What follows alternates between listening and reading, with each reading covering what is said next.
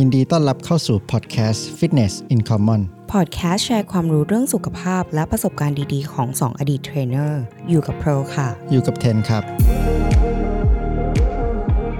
episode นี้เราจะมาพูดกันถึงเรื่อง Fitness Influencer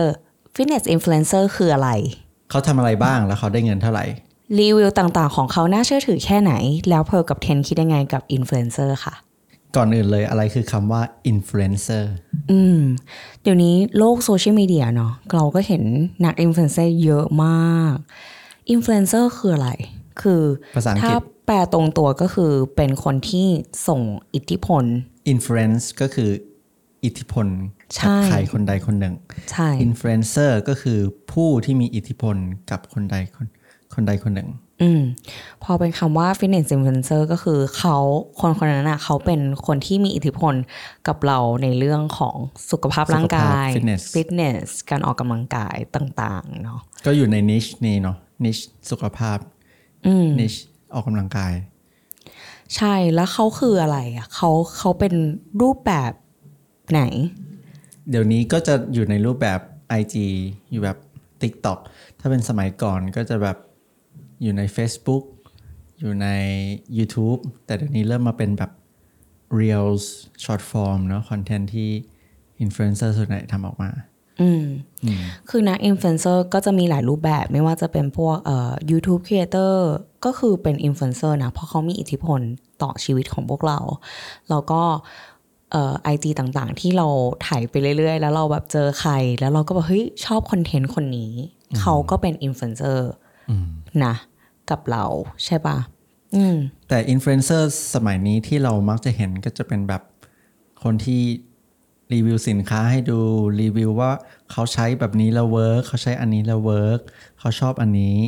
หรืออาจจะเป็นการรีวิวสินค้าที่เขาแบบได้เงินมา อืมมันก็เป็นใช่อาชีพจริง ๆ จัง มาก อืม คือเห็นได้เยอะมากไม่ว่าจะ TikTok ใน IG เนาะ คือบางทีเราดูคอนเทนต์เขาอยู่ เอ้า สักพักเขารีวิวของ อืมๆคำถามที่หลายๆคนน่าจะอยากได้ยินก็คือ แล้วเขาได้เงินไหม เออ อันนี้เราแชร์ประสบการณ์ส่วนตัวก่อนเลยนะ คือ ถามว่าเราเรียกตัวเองว่าเราเป็นอินฟลูเอนเซอร์ไหม เออ เราก็คิดว่าเราเป็น อินฟลูเอนเซอร์นะของเพ a ร์ก็คือเป็น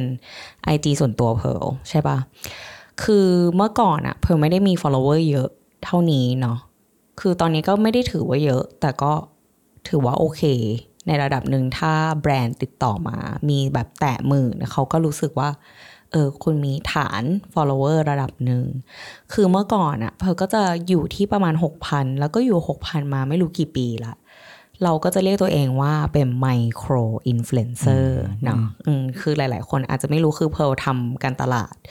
มาก่อน ก็คือตอนนี้ก็ยังทำ แล้วเพิร์ลก็จะดีลกับพวกอินฟลูเอนเซอร์เนี่ยค่อนข้างบ่อยอืมคนที่ไม่ค่อยถึงมี follower ไม่เยอะ เราก็จะเรียกว่าไมโครอินฟลูเอนเซอร์ก็คือจะเป็นอินฟลูเอนเซอร์รูปแบบเล็กเล็กๆที่อ่ารีวิวสินค้าแล้ว คนรอบข้างคนดูเขาอาจจะเชื่อคุณมากกว่า เพราะคุณไม่ใช่ดาราอ่าก็คือเพราะว่าจะเป็น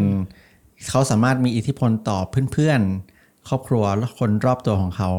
ได้ ได้มากกว่าหรือเปล่าเออแต่ว่า จากประสบการณ์ก็คือ คนที่เป็นอินฟลูเอนเซอร์เล็ก ๆ เนี่ยจะมีอิทธิพลค่อนข้างมากนะ เพราะว่าคนที่อ่าดูดาราเขาก็จะไม่ค่อยเชื่อดาราเท่าไหร่เพราะดาราบางทีก็เขาก็ไม่ได้ใช้ครีมอันนั้น เขาก็ไม่ได้ใช้โปรตีนอันนี้ เขาก็ไม่ได้เอ่อใส่ชุดออกกำลังกายอันนี้หรอกอะไรอย่างเงี้ยมันก็เป็นการตลาดรูปแบบใหม่ในยุคนี้ที่ใช้แบบ Micro influencer influencer มากขึ้น แล้วอย่างอ่าเพิร์ลแชร์ อันนี้เรื่องจริงเลยนะ ว่าเพิร์ลได้เงินไหม ในฐานะเป็นอินฟลูเอนเซอร์ระดับหนึ่งก็คือ ตอนที่เรายังเป็น baby อยู่ก็คือเป็นไมโครอินฟลูเอนเซอร์คือเราไม่ได้เงิน ก็คือส่วนใหญ่จะเป็นการแบบ barter product หรือเปล่า ใช่ไหมการ barter ก็คือการแลกแลกแลกแลกของแลกของกันก็คือเขาอาจจะส่ง สินค้ามาให้เราแล้วเราก็โพสต์ให้แบบนี้ถูกไหม ใช่คือสมัยก่อนก็คือเราก็จะเป็นแนวนั้นเลยคืออมีแบรนด์ชุดออกกำลังกายติดต่อมา ส่งมาอาน้องเพลแบบช่วยลงแล้วก็แท็กให้ได้ไหมคือเราก็เราก็รับคือเมื่อก่อนเราก็รับค่อนข้างเยอะนะ คือแต่เราก็เลือกทุกวันนี้เราก็ยังเลือก ให้มันตรงกับเราให้มากที่สุดคือเรารู้สึกว่าเราก็ให้ความเคารพกับคนที่ติดตามเรา ระดับหนึ่งคือเราไม่ชอบที่จะแบบโพสอะไรสีสัวที่มันไม่ได้เกี่ยวกับตัวเรา หรือว่าเราไม่ได้ชอบ แล้วเราก็โพสมันลงไป แล้วมันเรารู้สึกว่าเราให้ความเคารพกับ follower เราอะมากว่างานมากกว่า คือเราไม่อยากให้ follower เรามา unfollow เราเออฉะนั้นอืมคือพูดถึงเรื่องเงินก็คือตอนนั้นเราไม่ได้คิดค่าใช้จ่ายใด ๆ เพราะเราก็คิดว่าเราก็ไม่ได้แบบ ดังอะไรดังอะไร แล้วเราก็อยากได้ของของเขา เราก็รับมาโดยฟรีแต่ๆแต่แบบนี้น่าจะเป็นทางที่ง่ายสำหรับหลายๆ คนที่อยากเริ่มใช่ไหมใช่ที่ว่าจะแบบไป barter กับแบรนด์ แล้วรับสินค้ามาเพื่อที่จะเอามารีวิว ใช่ ถ้าใครที่ทำวิดีโอให้แบรนด์ เพราะแบรนด์สมัยนี้ก็ต้องการมีวิดีโอที่แบบ มีมีไมโครอินฟลูเอนเซอร์ทำให้ใช่เพราะเขาเพราะก็อาจจะไม่ได้มีทีมอืมการตลาดมานั่งทำวิดีโออะไรขนาดนั้น เพราะอย่างเทนก็ทำ production เนาะคือเคยไปทำวิดีโอให้อินฟลูเอนเซอร์ไหมก็เคยเยอะด้วยทำวิดีโอให้แบรนด์ทำวิดีโอแบบเป็น production ใหญ่หน่อย อาจจะไม่ใช่ใน IG อืม อืม แล้ววิดีโอที่เขาต้องการเป็นอารมณ์แนวไหน ส่วนใหญ่ ถ้าเขาต้องทำคอนเทนต์รีวิวให้แบรนด์อะไรเงี้ย อืมเทนก็ทำงานกับละแบรนด์มาหลายแบรนด์นะ แบบ แบรนด์ใหญ่ ๆ เยอะมาก Meiji Nivea Gatorade อะไรเงี้ย คือก็แต่ละคือคนก็ความต้องการไม่เหมือนกัน ใช่ อันนี้ก็จะเป็นเป็นเป็นแบรนด์ใหญ่ ๆ ที่ collab กับอินฟลูเอนเซอร์แล้วเทนก็ไปทำ production ให้ เขาก็จะเป็นแนวแบบทีนี้สเกลมันก็จะใหญ่หน่อย มันก็จะไม่ใช่แค่แบบอ่าสวัสดีครับ วันนี้จะมานั่งรีวิว วันนี้อาหารกินอันนี้อันนี้ work ไม่ work ไม่ใช่แล้ว อันนี้จะเป็นแบบมีสคริปต์มาเลยว่า อ่าอินฟลูเอนเซอร์ต้องพูดแบบนี้นะอินฟลูเอนเซอร์ต้องพูดให้ตรงสคริปต์นะ แล้วเวลาถ่ายสินค้าสินค้าก็ต้องชัด ต้องมีช็อตแบบนี้ให้ครบ ก็จะทำมาเป็นการทำงานกับเอเจนซี่แหละ แสดงว่าเทนทำกับอินฟลูเอนเซอร์ที่ค่อนข้างมีชื่อเสียงระดับหใช่นึ่งใช่ใช่ใช่นะคะ ก็นั่ก็นแหจะละไม่เหมือนกันเนอะเพร์ลจะเป็นอินฟลูเอนเซอร์ใช่เราทำงานให้อินฟลูเอนเซอร์เออเออแต่คือโอเค ตอนเนี้ยปัจจุบันก็คือเพลคิดค่าตัว พูดง่ายๆก็คือคิดค่าตัวถ้ามีแบรนด์มาเอ่อขอใช้แพลตฟอร์มของเพลให้เพลรีวิวสินค้าให้หรือว่าส่งสินค้ามาให้เพลแล้วช่วยให้เพลช่วยลงให้หน่อยได้ไหมเพลก็จะมีคิดค่าใช้จ่ายเพราะอะไร เพราะว่าพูดตรงๆก็คือไม่มีเวลาอืมเออ คือการที่เขามาขอให้เราทำงานให้เขาอะมันก็เป็นการ เสียเวลาระดับหนึ่งใช่ปะคือพอเราต้องเอาเวลาของเราอะไปทำงานให้เขา การได้ของมาฟรีเพราะรู้สึกว่ามันไม่ได้คุ้มค่าเวลาของเพลเพราะว่าเพลทำงานหลายอย่างใช่ไหมแต่เพลก็จะคิดเออเขาเรียกอะไรเพลก็จะดูแบรนด์ก่อนนะ ไม่ใช่ว่าเรารับ ส่งส่งมาว่าเออสมมติตอนนี้เราคิดเงินแล้ว แต่ว่าเรารับทุกแบรนด์เลยใครมีเงินจ่ายเราก็รับไม่ใช่อย่างนั้น เราก็ยังเลือกแบรนด์ เพราะอย่างที่บอกคือเราครบเคารพ follower เรา เราอยากโพสต์ในสิ่งที่เราเชื่อโพสต์ในสิ่งที่เราอืมมันมันตรงกับแบรนด์เราอะแบรนด์ identity ของเราใช่ไหมถ้าให้แชร์ก็คือตอนนี้เราคิดเจ็ดพันเจ็ดพันต่อโพสต์ใช่อินถืสตาแกรมพูดตรงๆเราคิดว่ามันถูกมากนะเออก็ถือว่าถูกมาก ใช่เจ็ดพันบาท อืมแล้วเราก็จะลงอินสตาแกรมให้เขาไม่ว่าจะเป็นวิดีโอหรือรูปแยกกันนะ แต่นี่ก็คือเป็นแบบการขาย product ตรงเลย หรือเป็นแบบทำคอนเทนต์ขึ้นมาแล้วก็ค่อย tie-in product อันนี้มันแล้วแต่แบรนด์ไหมแล้วแต่แบรนด์คือแบรนด์ส่วนใหญ่เขาก็จะ brief มาบอกว่าเอออยากได้คอนเทนต์ประมาณนี้ keyword ประมาณนี้ แต่เพลจะ push back ตลอด หมายความว่าเราไม่จะอยากขายตรง ใช่เราจะพูดกับเขาบอกว่า อ๋อเราเราจะทำให้แต่ว่าต้องเป็นคอนเทนต์สไตล์เราอืมอ่า เพราะว่าเราจะไม่ขายตรง เราจะเอาคอนเทนต์เอ่อเราจะเอา product เขาอะมา adapt กับไลฟ์สไตล์เราที่เราทำจริงอืมอะว่าอย่ามันงเช่นคืออะไรอย่างเช่นที่เราเห็นล่าสุดใช่ไหมที่ว่าเป็นผงโปรตีนเพลก็จะทำเป็นแบบวิธีทำ carrot cake แล้วก็เอาผงโปรตีนของเขามาใส่ๆใช่อันี้ก็ใช่เป็นคอนใช่เทนต์ที่มีการ tie-in ของแบรนด์ใช่ แต่เพลก็จะมีแบรนด์ที่เพลรักนะ แล้วเขาไม่ได้แบบให้เงินเพลแต่คือเหมือนเราทำงานกันมานาน หรือว่าเขาแบบส่งของมาให้เพลตลอด มาตั้งแต่ตอนที่เพลยังเป็น baby อยู่อะไรอย่างเงี้ยอ่าอย่างแบรนด์พวกนั้นบางทีเพลก็จะไม่ได้คิดเงิน อืม มันก็จะมีแบรนด์ชุดออกกำลังกายที่เขาแบบ support เพลมาตลอด เออจนถึงทุกวันนี้เพลก็ไม่ได้คิดเงิน เพราะเพลรักใน product ของเขาจริง ๆ แต่ถ้าเป็นแบรนด์ใหม่ ๆ ที่เราเพิ่งมารู้จักกันเพลก็จะแบบเออ นี่นะเจ็ดพันเจ็ดพันคือหนึ่งวิดีโอ หรือรูปก็คือแยกกัน อืมรอบตัวเราอะ่ะ ก็มีเรามีเพื่อนที่เป็นอินฟลูเอนเซอร์เยอะมากระดับหนึ่งอยู่ในในวงการฟิตเนสนะ ก็คือ fitness influencer เพราะว่าเราเคยทำงานด้านนี้มาก่อน เราก็ต้องใช้บริการอินฟลูเอนเซอร์เราก็เลยมีเพื่อนๆ ที่เรารู้จักกันในด้านนี้เยอะอยู่ระดับหนึ่งอืมแต่ละคนก็จะ rate ไม่เหมือนกัน เออ เพื่อนกันเราก็แชร์กันนะ ว่าเออแกคิดเท่าไหร่อะไรอย่างอืเงี้ยมอย่างออ rate แพงที่เป็นคนที่เป็น fitness influencer ที่แพงๆ ที่เคยเจอมานี่ประมาณเท่าไหร่ แบบถ้าจะลง IG reel หนึ่ง reel อะไรเงี้ยอืม ที่เคยเจอมาก็แบบสองหมื่นห้าสองหมื่นห้าต่อหนึ่งวิดีโอ ถือว่าเยอะไหม แพงมากนะ แพงมากใช่ไหมมาก แล้วคือถ้าพูดถึงคอนเทนต์ช็อตแบบ Instagram หรือ TikTok อะมันเป็นคอนเทนต์ที่ทำง่าย มันเป็นคอนเทนต์ที่ตายไปเลยนะ เข้าใจปะอ๋อเพราะว่ามัน มันเป็นคอนเทนต์ที่โพสต์ คนดูแล้วก็ไป คนก็จะลืม มันจะไม่เหมือน YouTube ที่โพสต์ คนยังกลับมาดูได้เรื่อยๆ คนยัง search เราเจอเราเรื่อยอืม อย่างอินฟลูเอนเซอร์ที่เทนเคยทำงานด้วยอย่างเงี้ย หรือทำงานด้วยอยู่ เขาเคยแชร์ไหมว่าเขาได้เงินเท่าไหร่ๆก็ก็เยอะเยอะอยู่เหมือนกันนะ จะเป็นแพลตฟอร์ม YouTube อืมเพราะว่า follower เขาก็ค่อนข้างเยอะ แบบอะจะเกือบล้านอะไรเงี้ย มันก็จะได้โพสต์แบบ แปดหมื่นถึงแสนห้าต่อวิดีโอ ซึ่งมันก็เหมาะกับฐาน follower ของเขา แต่ production มันก็ไม่ใช่เล่น ๆ ไงอ่ามัมันไม่ใช่มาแบบใช้มือถือถ่ายแป๊บหนึ่งแล้วก็เสร็จ มันถ่ายเป็นวันกว่าจะวาง storyboard กว่าจะแบบ กว่าจะคุยกับเอเจนซี่จบกว่าจะทำอะไรจบออกมาเป็นหนึ่งวิดีโอใช้เวลานานมาก อ่า เข้าใจ คือการอินฟลูเอนเซอร์มันก็มีหลายระดับเนาะ คือคนที่เป็นแบบระดับเราที่ก็ยังไม่ได้เราไม่ได้แบบว่าดังอะไรขนาดนั้นกับคนที่เขามีฐาน follower เป็นล้าน rate ราคาก็จะไม่เหมือนกัน แล้วถ้าคนฟังตอนเนี้ยเขาอยากจะเป็นอินฟลูเอนเซอร์อะเทนคิดว่าเขาทำเป็นอาชีพได้ไหมอืมส่วนตัวนะ จากคนที่คือตอนเนี้ยถ้าคนฟังไม่รู้จากเทนนะครับตอนนี้เทนทำ media ก็คือทำ video productionให้กับแบรนด์ ให้กับอินฟลูเอนเซอร์หลาย ๆ คนคำถามก็คือ ควรทำยังไงให้หมายถึงเป็นไปไปได้เป็นไปไปเป็ได้นไหมไปได้ไหมที่ที่จะเป็นที่จะทำอาชีพอินฟลูเอนเซอร์เป็นอาชีพหลัก อืมเทนคิดว่ามันต้องเริ่มมาจากการทำคอนเทนต์ที่ดีก่อน ไม่ใช่ว่าวันนี้เราอยากจะเป็นอินฟลูเอนเซอร์แล้วก็ไปหยิบโปรดักต์มารีวิว มันไม่มีใครฟัง ใช่ มันไม่มีใครมาอยากฟังเรานั่งรีวิว product อยู่แล้วถูกปะ เทนคิดว่าเป็นได้ทุกคน ทุกคนเป็นได้ทุกคน แล้วก็เริ่มจากการที่แบบ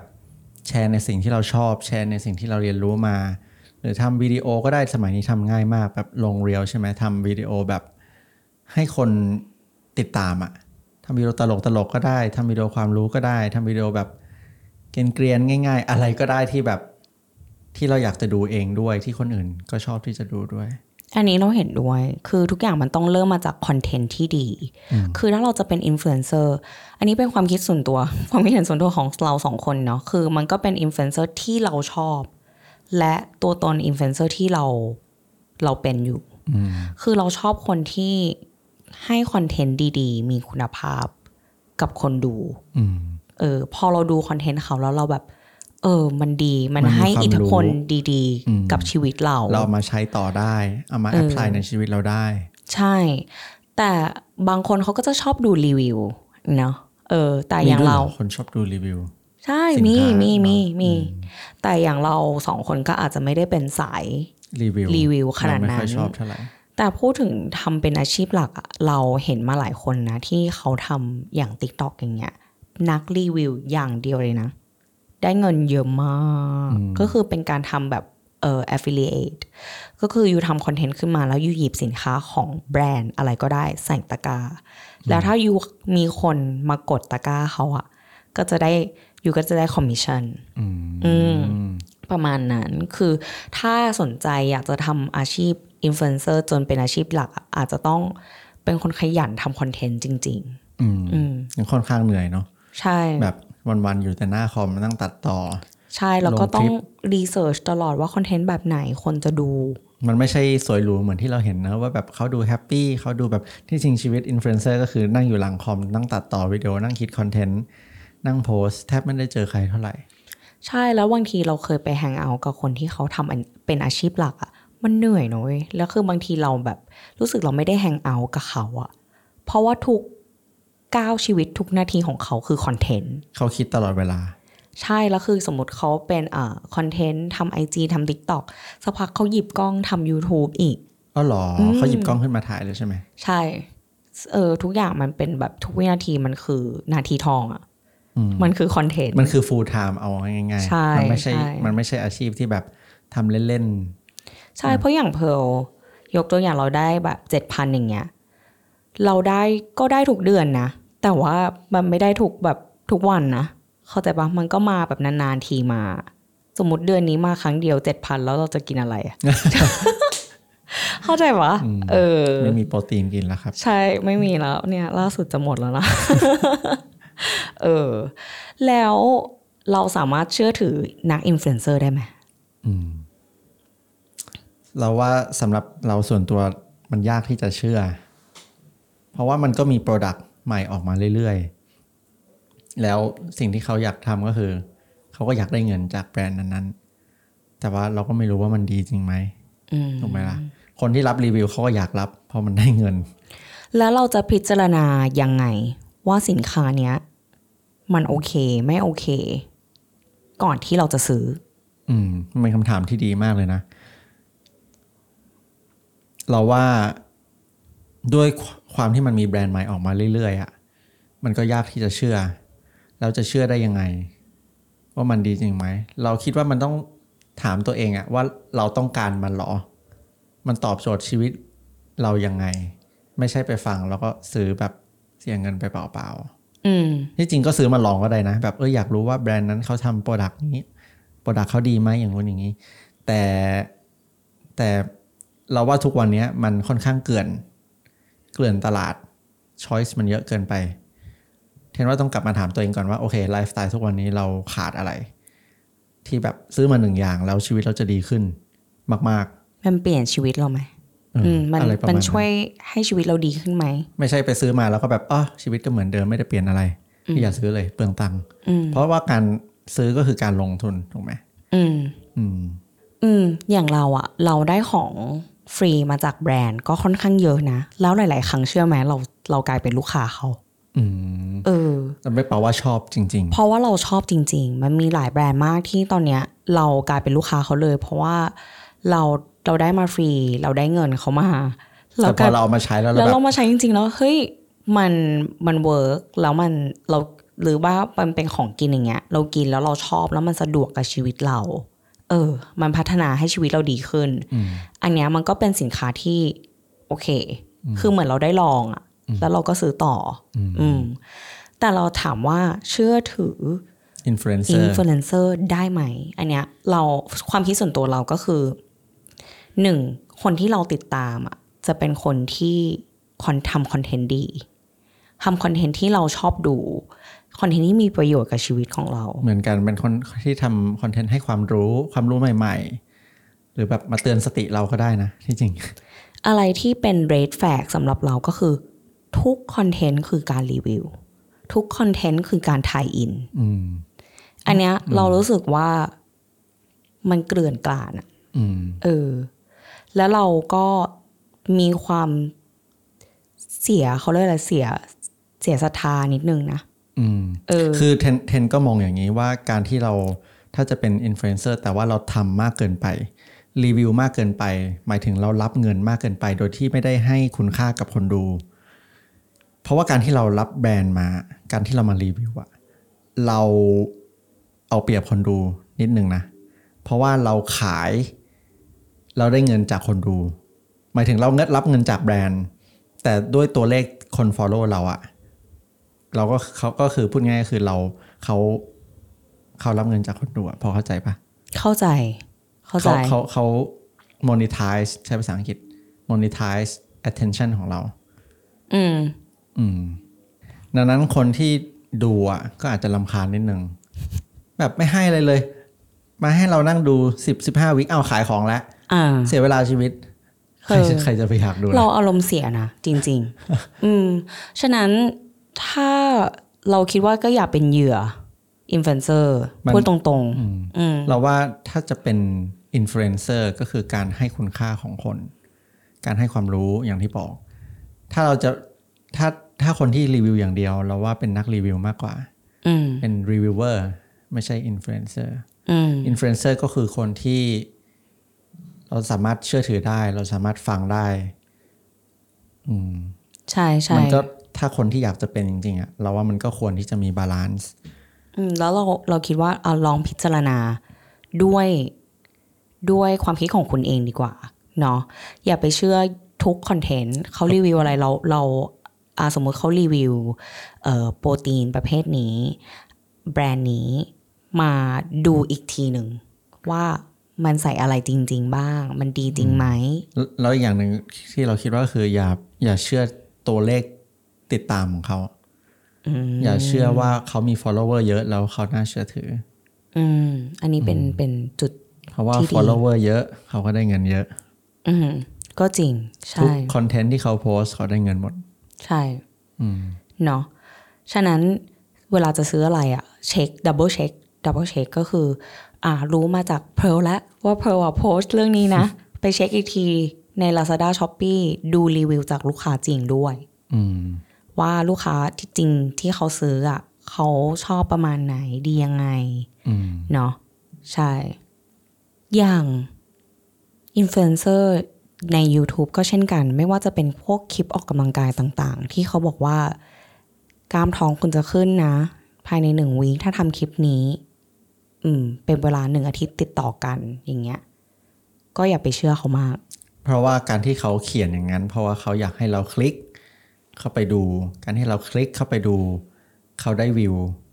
วิวที่เขาได้ ยอดวิวที่เขาได้ ถ้ามันเยอะ เขาก็ไปขายให้แบรนด์ต่อได้ ใช่ใช่เขาก็ได้ใช่เงินเยอะอืมดังนั้นก็แค่มองไว้ว่าคนที่เป็นอินฟลูเอนเซอร์เขาต้องการให้คุณมาดูเราเขา เพราะว่าเขาต้องการยอด เขาต้องการยอด เพราะเขาต้องการเอาไปขายให้แบรนด์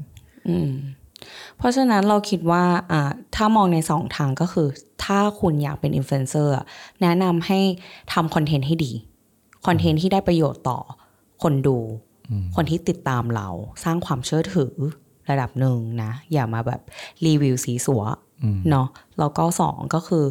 คนที่เป็นคนดูติดตามอินฟลูเอนเซอร์หลาย ๆ คนน่ะ ก็มีวิจารณญาณส่วนตัวด้วย อืม ไม่ต้องไปซื้อตามทุกโพสต์ไม่ต้องเอ่อทำตามคลิปเขาทุกวัน อืม แต่เราว่าพูดถึงอินฟลูเอนเซอร์สมัยเนี้ยมันง่ายมากที่จะทำแบบคอนเทนต์สั้น ๆ ดูแป๊บเดียวจบ ใช่ไหม แต่มันให้ความรู้เราไหมมันก็ได้ แต่เราก็ยังชอบคอนเทนต์ใน YouTube มากกว่า เพราะเราได้เห็นคอนเทนต์จริง ๆ เต็มๆไงอ่าฮะอืมเพราะบางทีเขาทำออกมาสั้นๆน่ะ มันไม่เราลึก ใช่เราแค่ไปทำตาม สมมติเขาทำท่าออกกำลังกายมาเราก็แค่ไปทำตามใช่ไหมแต่ถ้า YouTube เงี้ยบางทีเขาสอนแบบลึกกว่า เออ มันน่าสนใจมากกว่า อืมเออ ก็แค่อยากจะพูดเฉยๆว่า ถ้าเราติด TikTok ติด IG ติด Short Form Content เงี้ย เราอยากรู้สึกว่าอยากจะได้ความรู้มากขึ้นน่ะ ลองดู YouTube เราว่ามีครีเอเตอร์หลายคนที่แบบทำคอนเทนต์สอนได้น่าสนใจ อืม ได้ความรู้แล้วมีอิทธิพลต่อชีวิตเราให้มันดีขึ้น อืม เพราะว่าทุกวันนี้มันแบบสมาธิสั้นเนาะใครๆก็อยากได้คอนเทนต์สั้น ๆ อืมขอขอบคุณผู้สนับสนุน Choice อาหารคลีนใน 1 ขวด นวัตกรรมอาหารคลีนในรูปแบบผง ที่ให้สารอาหารครบในขวดเดียว พัฒนาโดยนักโภชนาการเพื่อให้ 1 ขวดเท่ากับ 1 มือคลีน สามารถดื่มแทนมื้ออาหารได้เลย